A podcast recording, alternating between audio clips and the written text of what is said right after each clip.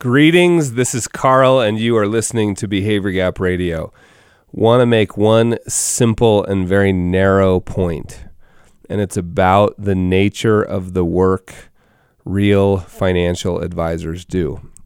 The nature of the work real financial advisors do is, by sort of definition, planning advice, by definition, is a creative act in the end, after sort of all the assumptions are made and all the calculators and spreadsheets, all the calculators are used and the spreadsheets are built, we are still helping people make really important decisions in the face of what is ultimately irreducible uncertainty.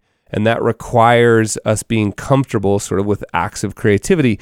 Now, here's the narrow point I want to make doing that kind of work, and I realize I may be using the term creativity sort of really broadly. I, am really thinking financial advisor as artist, right? And I'm using that term artist really broadly.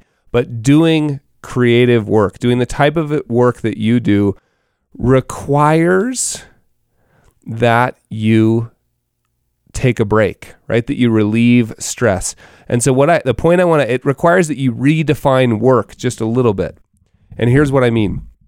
Taking time off, having slack in the system is not a reward for doing good work. It's a prerequisite, it's a requirement for doing good work, particularly over the lifespan of a career. Like if you want to be involved in this kind of work for a long period of time, you have to build in slack into your system. You know, whether that's restorative yoga for you, you know, fly fishing, a nap, you know, all that stuff that us type A driven personalities like, ah, I don't have time for that. I'll do that when I die. Right. Like the, all that stuff that we all sort of are dismissive about, we've got to build it into the system.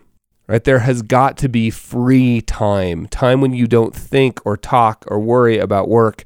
You don't talk with your spouse about it, your friends about it. You just are doing something else. And so, whatever that is for you, now, don't fall prey. I know a lot of you are like me, and because I've talked to you about it, in your free time, you work really hard and you play really hard. So during your free time, you're out hammering yourself, right? Doing an Ironman, climbing a mountain, and all that stuff's good too, but that's not exactly what I'm talking about. I mean, that's partially what I'm talking about, but you've also got to remember to build in just rest, right? Rest.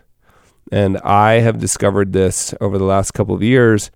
It, it look, building rest and slack into the system doesn't come at the expense of good work it actually increases the quality of the work. Right? So it's not like you're trading it's just it's just crazy. It, right? It's it's awesome, right? It's not like we're trading doing great work for rest. That's not it at all. Actually, we're investing in our good work by resting. So that is the deal doing this type of work requires us to redefine what is work. That walk I took this morning, that was work. Right? That nap I'm going to take tomorrow, that was work. That is the narrow and relatively, actually, incredibly important point. And here's why I think it's so important for my friends, real financial advisors. We need you around. And the type of work you do requires you to be the outtake, the release valve for other people's anxiety. And you will not be around if you don't take care of yourself. So redefine work, find a way to have a little bit of rest. And with that, that's the wrap on another episode of Behavior Gap Radio, the podcast for real financial advisors all over the world. If you like this podcast, I'm going to say it again get on my email newsletter. There is stuff in there you're going to want to know as a real financial advisor.